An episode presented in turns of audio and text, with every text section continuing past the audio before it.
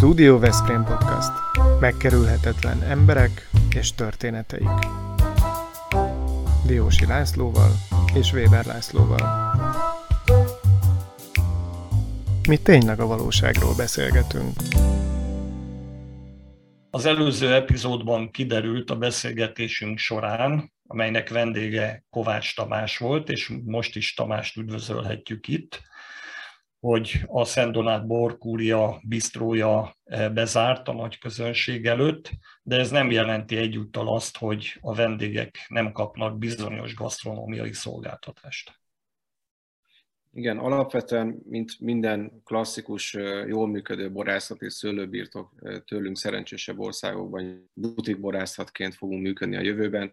A nyári hónapokban lesz egy állandó nyitvatartás, amikor be lehet ülni, kóstolni, mellé, mellé majd varázsolunk bárkonyhát, tehát lehet majd valami falatkákat is enni, de alapvetően a borról lesz szó, meg lehet nézni a pincét, egy teljes birtokvezetést tartunk az őszi-téli időszakban ott pedig bejelentkezésre lehet majd, lehet majd látogatni a birtokot. És mindenkit szeretettel látunk, aki, aki érdeklődik a birtok és a borok iránt.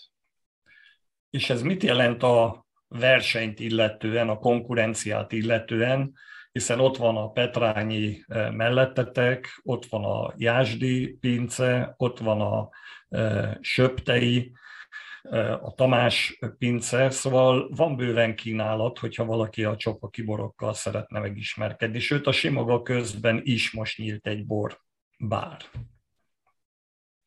Hát Csopak egy, egy történelmi bortermőhely, tehát szerencsére meg is tudta védeni a szőlőit, így elmondható, hogy a csopaki bor él és virágzik, és az elmúlt években szerencsésen úgy alakult, hogy magas minőségre céloz mindenki. Nem véletlen, hogy van egy nagyon erős termelői összefogási csopakon, a Csopaki Kódex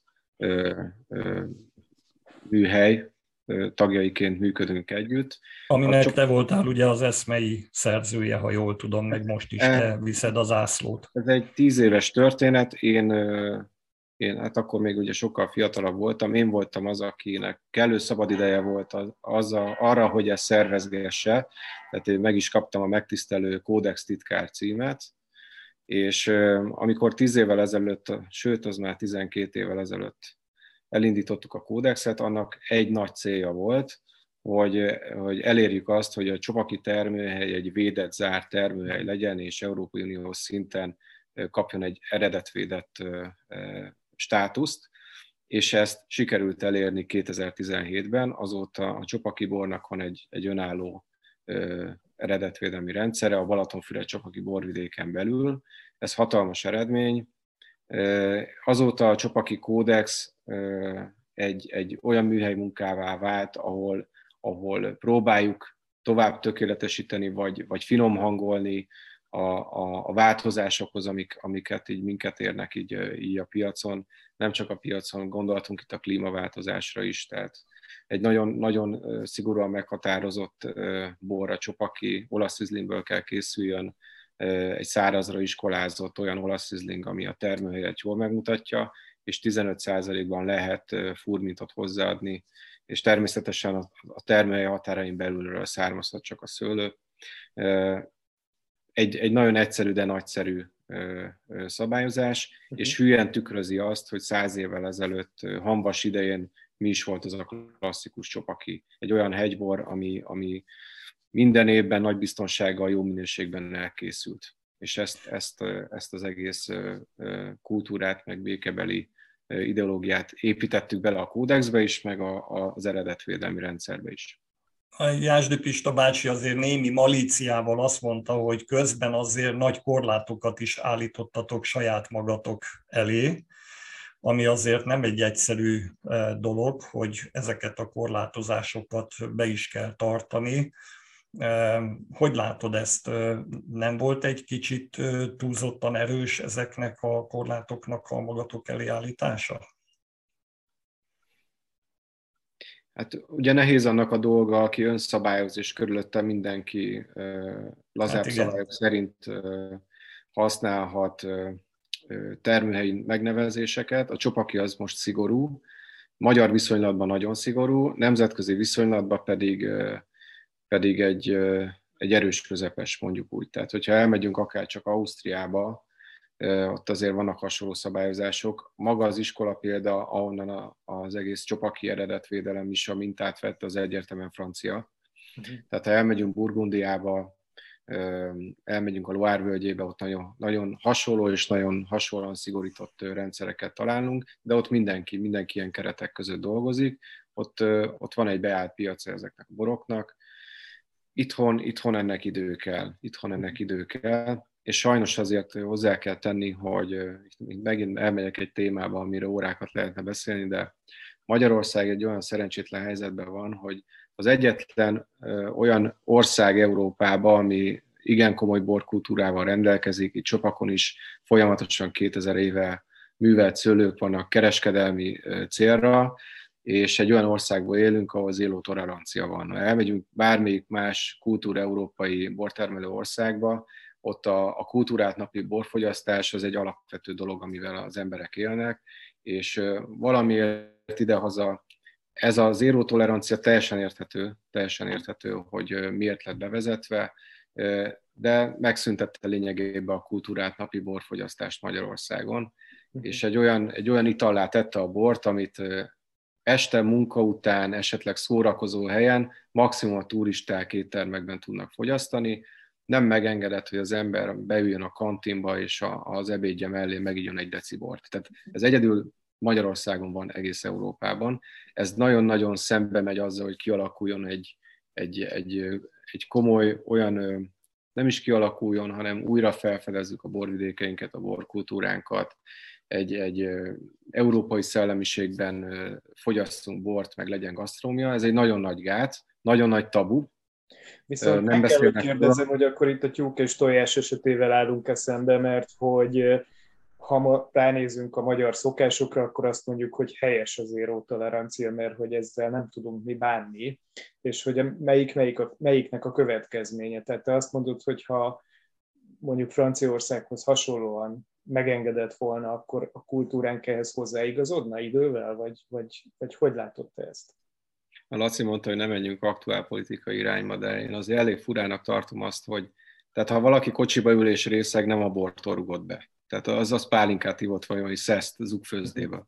Tehát itt élünk egy olyan országban, ahol nem lehet meginni egy decibort az ebéd mellé, de pálinka forradalom van, és bárki bármit főzhet otthon mhm. magának, hogy hasztat, amit aztán hadigja el az agyát. Tehát, Jó, de tegyük hozzá, pálinkával sem vezethetsz, nem csak borral nem vezethetsz. Tehát, hogy ebben azért így... Jó, de más az, amikor valaki betol két felest, meg, meg megiszik egy decibort. Ez egész. Tehát azért az más. Tehát azért azt szerintem a legtöbb magyar ember úgy van vele, hogyha elmegy akár csak Horvátországban nyaralni, vagy Olaszországba, vagy bárhova, felüdülésként éli meg, hogy basszus, az ebédem mellé megijedt. Benyom egy proszekkót, és akkor az. Igen, az vagy, vagy iszik egy pohás sört, és igazából semmi nem történik, ugyanúgy beül az autóba, és még óvatosabb is lesz, mert benne van az ideg otthonról, hogy hát megívott basszus egy decibort, még ha nem is érzi semmilyen hatását, ez, ez egy nagyon nagy probléma itthon a magyar ágazatnak. Nem, nem,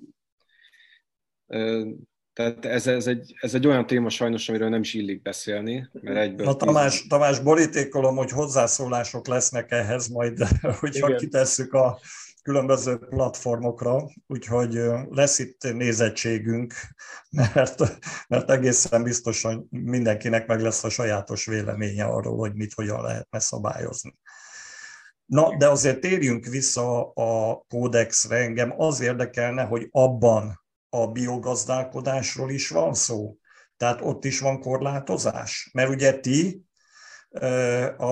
a biogazdálkodással foglalkoztok, és előállítotok olyan borokat, amelyeket nem vegyszereztek.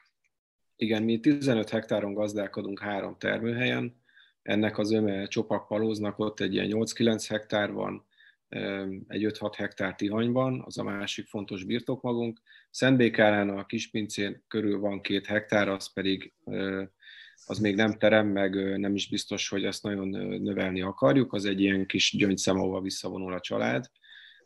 Ez a teljes 15 hektáros birtok, ez regisztrált ökológiai termelés alatt áll minden borunk így készül. Ez, ez sok éve így van. A regisztrációt azt egy három-négy évvel ezelőtt kezdtük el. Egyrészt azért, mert én úgy gondolom, hogy kell, kell egyfajta külső, külső visszaigazolás, hogy tényleg, tényleg, tényleg ökológiai művelés van, és az ellenőrizve van kívülről is, mert sokan, sokan szeretnek ezzel a szóval. Sajnos elcsépelődik ez a bioszó itthon, meg ez az ökológiai, mert bárki szabadon használhatja, kevesen csatlakoznak ilyen szervezetekhez, amik ellenőrzik is. Másrészt pedig, tehát mi itt élünk a szőlőben, tehát nekünk ez adja magát, hogy olyan, olyan szereket használjunk, ami, ami nem, nem ártalmas az emberi egészségre, még nagy mennyiségben sem. Uh-huh. Van egy kutatás Bordóból, ugye ez egy nagy város körülveszi hatalmas mennyiségű szőlő, csak Bordó borvidékhez több mint 100 120 ezer hektár tartozik, ez több mint kétszer akkora, mint a teljes magyar szőlőfelület, és Bordóban, a városban vettek hajmintákat óvodába gyerekektől, és egyszerűen mindenkivel kimutatható a vegyszer használat. Tehát e, ez elől nem lehet elmenekülni, és itt nem csak a szőlőre gondolok, bármilyen mezőgazdaságra legyen a szántóföldi gazdálkodás, ahol vegyszereket használnak, az belekerül az emberbe. És ha ráadásul az ember benn lakik a szőlők erős közepén, akkor, akkor ez még fokozottan így van. Mi a kezdetektől csak olyan szereket használunk, amik ökológiai gazdálkodásba szánt szerek, ezek, ezek olyan szerek, amik nem felszívódnak a növénybe és orvosságként hatnak, hanem egyszerűen csak megtapadnak a levél felületén, és olyan körülményeket teremtenek, hogy annyira nem érzi jól magát egy betegség, egy gomba. Itt teljesen természetes anyagokra kell gondolni, növényolajok, főleg narancsolaj, mindenféle főzetek, algakivonatok, sütőpor, tehát ilyen jellegű szerekre kell gondolni az ökológiai gazdálkodásban. Tehát ez nekünk egy ilyen alap alaptézis, hogy a szőlőben így, így működünk. A, a borászatban pedig mi egy, tényleg egy pici családi gazdálkodásként indultunk el, amit, amit ketten kezdtünk el apukámmal, és egyikünknek sincsen borász diplomája, hanem a családból hozott hagyományokat használtuk fel, és az alapján készítünk bort a mai napig. És tudom, hogy a magyar bortörvény, meg úgy általában a szakma nagyon sok trükköt alkalmaz arra, hogy, hogy a borok tiszták, stabilak és minden évben ugyanolyanok legyenek, és rengeteg, rengeteg adalékot, stb. lehetne úgy a szőlőbe is, meg a borba is használni, adalék a borban. Mi ezekkel egyáltalán nem élünk, klasszikus olyan hagyományos borkészítést alkalmazunk, ha gravitációval ülepítünk, csak bentonit agyagásványt használunk derítésre, egyáltalán használunk, egyedülként kap a bort, annyit, amennyi kell neki, nem fűnyíró elven kénezünk, hanem minden bornak más, más-más igénye van, ez évjáratonként is változik. És, és bocsánat, hogy félbeszakítalak, de ettől még elég stabilis marad a bor, mert ez nagyon-nagyon fontos, ugye?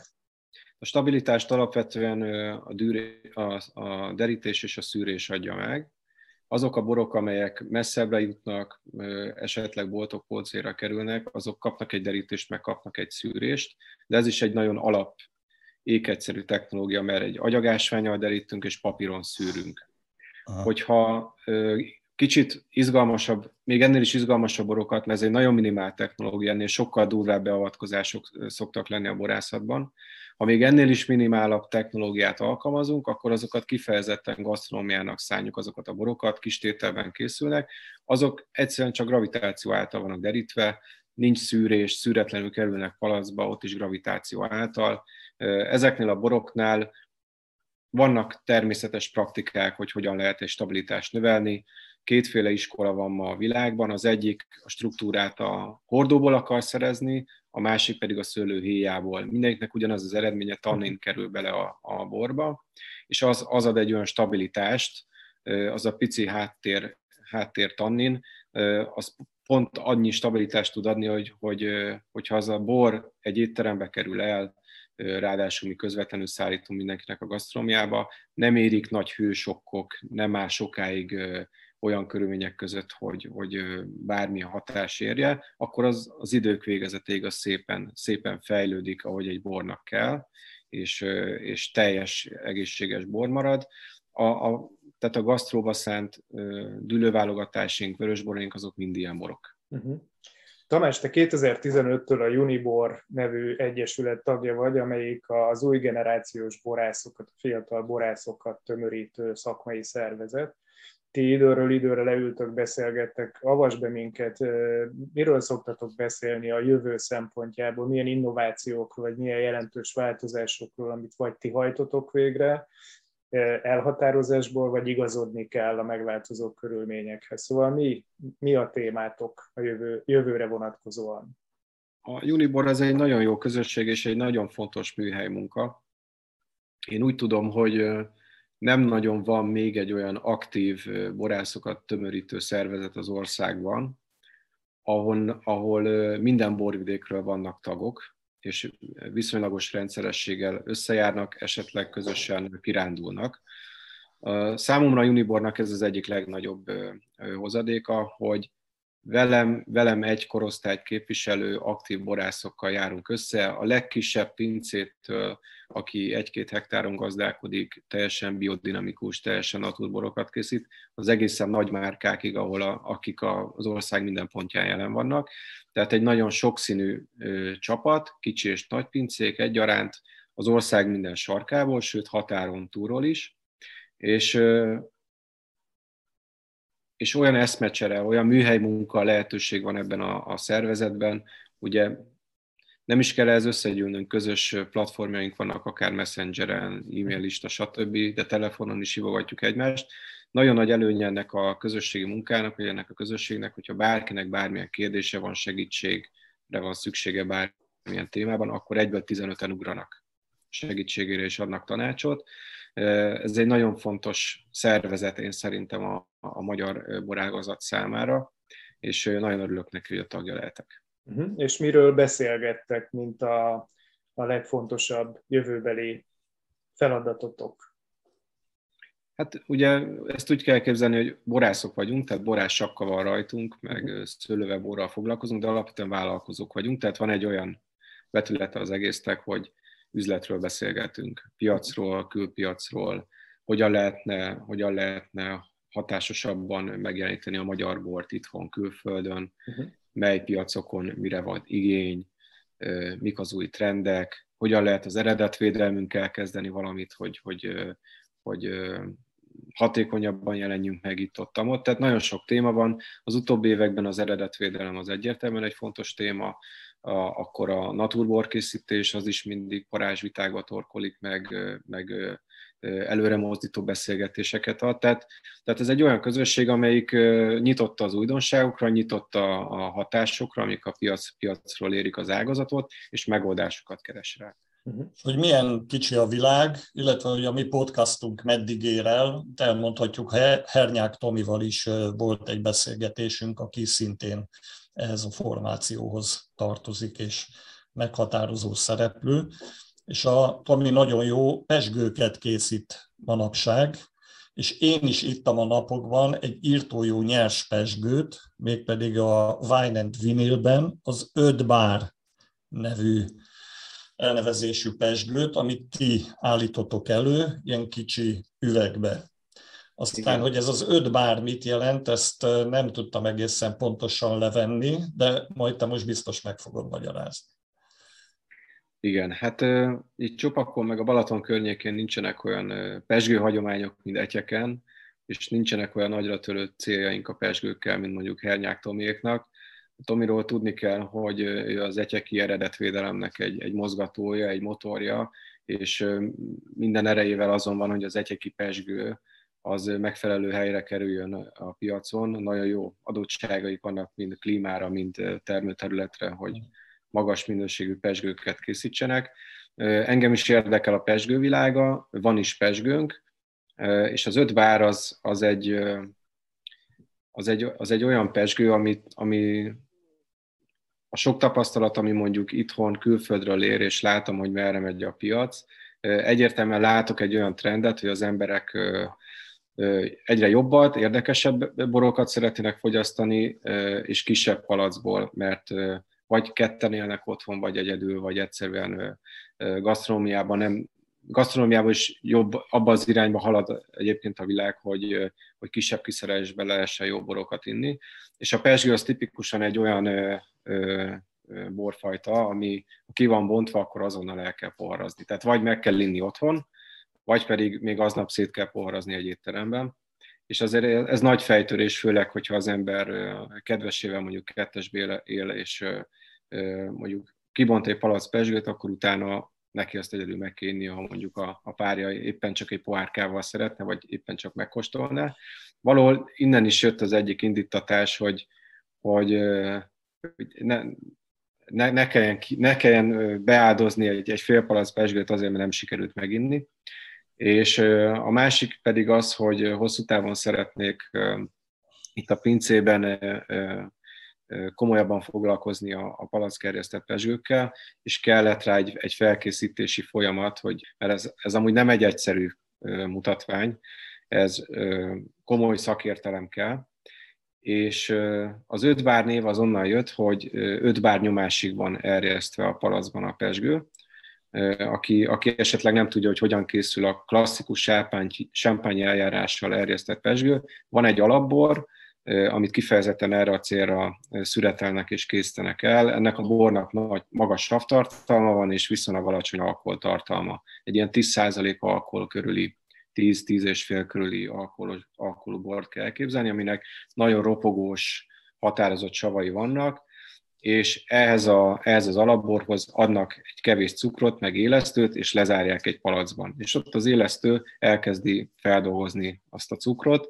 és széndiokszid keletkezik. Mivel le van zárva a palack, ezért ez a széndiokszid nem tud eltávozni, mint ahogy egy tartályba vagy egy hordóba erjesztéskor kotyog a kotyogó, meg, meg megy a mustgáz. Ez a gáz benn marad a palacban, és elnyelődik a, a borban.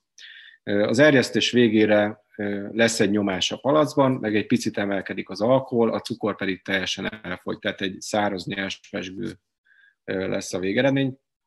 És amikor klasszikus sámpányt készítünk, akkor ugye ebből a palacból el kell távolítani a seprőt, ami az erjesztés során keletkezik, ez az elhalt élesztőknek a, a visszamaradt része ez a seprő, és ezt leszokták rázni a palasz nyakába, a fejtetőre állítják, egy, egy fagyasztó segítségével a palasz nyakába egy jégdugót fagyasztanak, belezárják a jégdugóba a lerázott seprőt, majd megfordítják a palackot, kinyitják, és a nyomás kilövi a jégdugót, és van egy tiszta pesgőnk. Utána ezt még töltik, meg, meg beállítják a stílusát, de a lényeg az, hogy egy ilyen pesgőt hat bára kell erjeszteni, legalább, hogy a degorzsálás, tehát a seprő kilövés után még legalább öt bár maradjon benne. Én egy kicsit egyszerűsítettem ezen a folyamaton, ugyanúgy van egy alapbor, ugyanúgy kap egy kis cukrot élesztőt, ugyanúgy le van zárva, csak itt most pici palacba, és csak annyi cukrot adunk hozzá, hogy ne 6 bárig menjen el, hanem 5 bárig, ami, a, ami egy klasszikus pesgőn is a végső nyomás.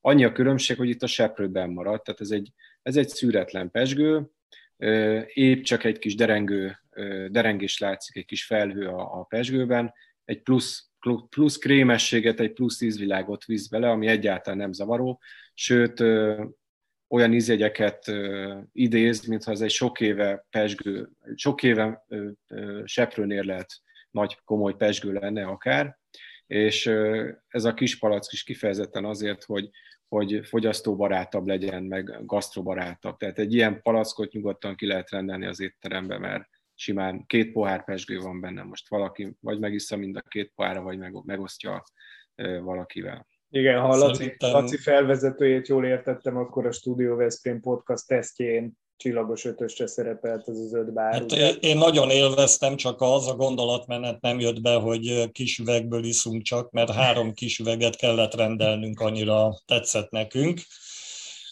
Viszont ha már itt tartunk, hogy elmondtad, hogy hogyan állítod elő, azért a boroknál térjünk ki két mondat erejéig a petnátra. Tudom, hogy erről órákig lehet beszélni, meg múltkor, amikor a Vörös Balaton felvételt készítettük, akkor, akkor is ez, ezzel dobtuk be a kavicsot a vízbe szándékoztok-e petnatot előállítani, illetve mi a véleményed ennek a jelentőségéről, illetve a jövőbeli térhódításáról? Jó, hát a petnat az egy nagyon szimpatikus megközelítése a pesgőkészítésnek, ugyanis az előző technológiát felidézzük, ott annyi a különbség, hogy nem egy kierjedt, alacsony alkoholtartalmú száraz alapbor van, amihez hozzáadjuk a cukrot és az élesztőt, hanem az erjedésben lévő mustot, tehát még amikor mustból lesz alapborunk, abba a folyamatban nyúlunk bele, és egy olyan stádiumban zárjuk le az erjedésben lévő mustot, hogy pont annyi musgáz keletkezzen még a palacban, hogy egy pesgő élményt kapunk. Tehát ez a lehető legtermészetesebb módja a pesgőkészítésnek, és egyébként egy, egy nagyon izgalmas feladat, ugyanis nem lehet olyan kontroll alatt, mint mondjuk egy, egy klasszikus pesgőerjesztés, ahol minden komputer pontossággal történik, mert ki van számolva, és a végeredmény nem lesz más. Nagyon nehéz megtalálni azt a pontot, hogy jó, jókor legyen lezárva az a must, hogyha túl korán van lezárva, akkor túl, na, túl nagy lesz a nyomás, és ha kinyitjuk, akkor egy szökőkútszerű élménybe lesz részünk, ha pedig túl későn van lezárva, akkor meg inkább egy ilyen sörélménnyel gazdagodunk a pohárba. Én úgy gondolom, hogy ez az egész naturboros forradalom, ami zajlik, és elsősorban a gasztronómiát érinti egyébként. Ez egy nagyon izgalmas időszak, és biztosan hosszú távon hatással lesz magára a borra, tehát ahogy az átlagember a bort megítéli, meg, meg gondol rá. Semmi újdonság nincs egyébként ezekben a borokban. Több száz évvel ezelőtt, amikor nem volt semmilyen technológia, még kén akkor is ugyanilyen borok készültek.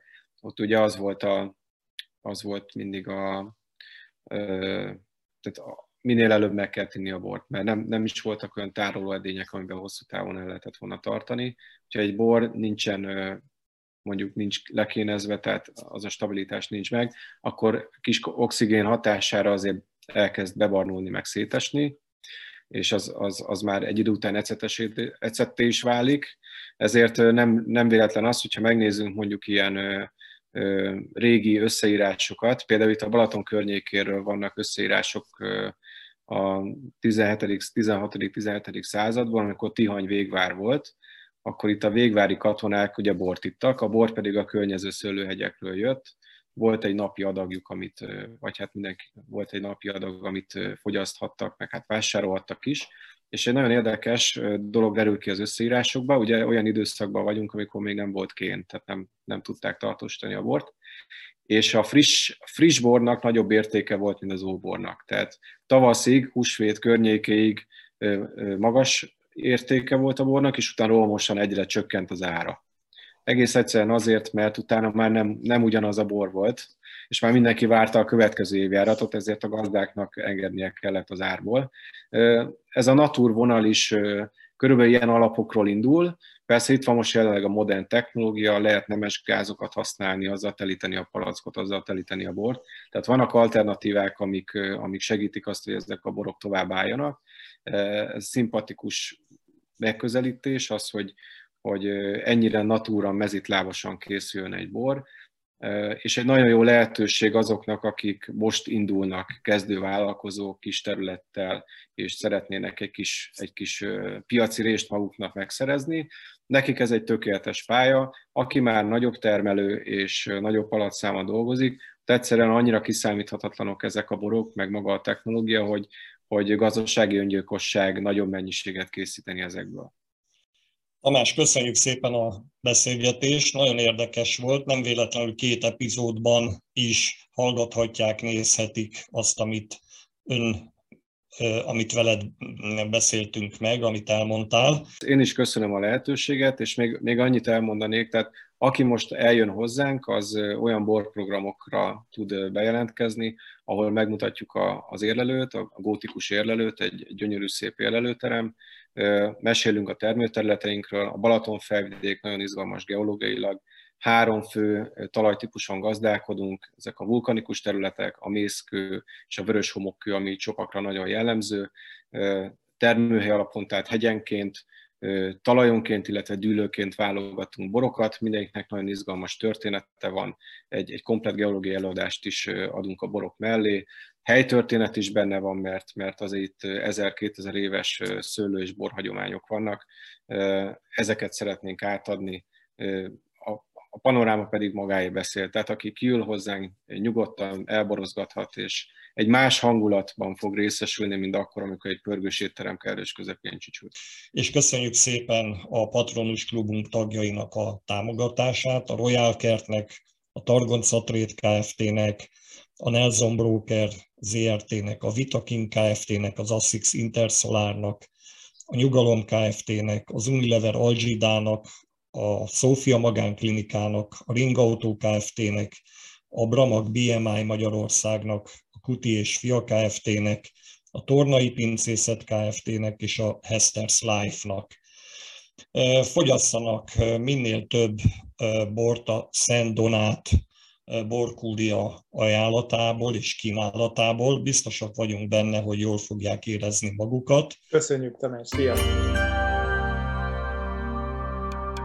Ez a Studio Veszprém műsora volt.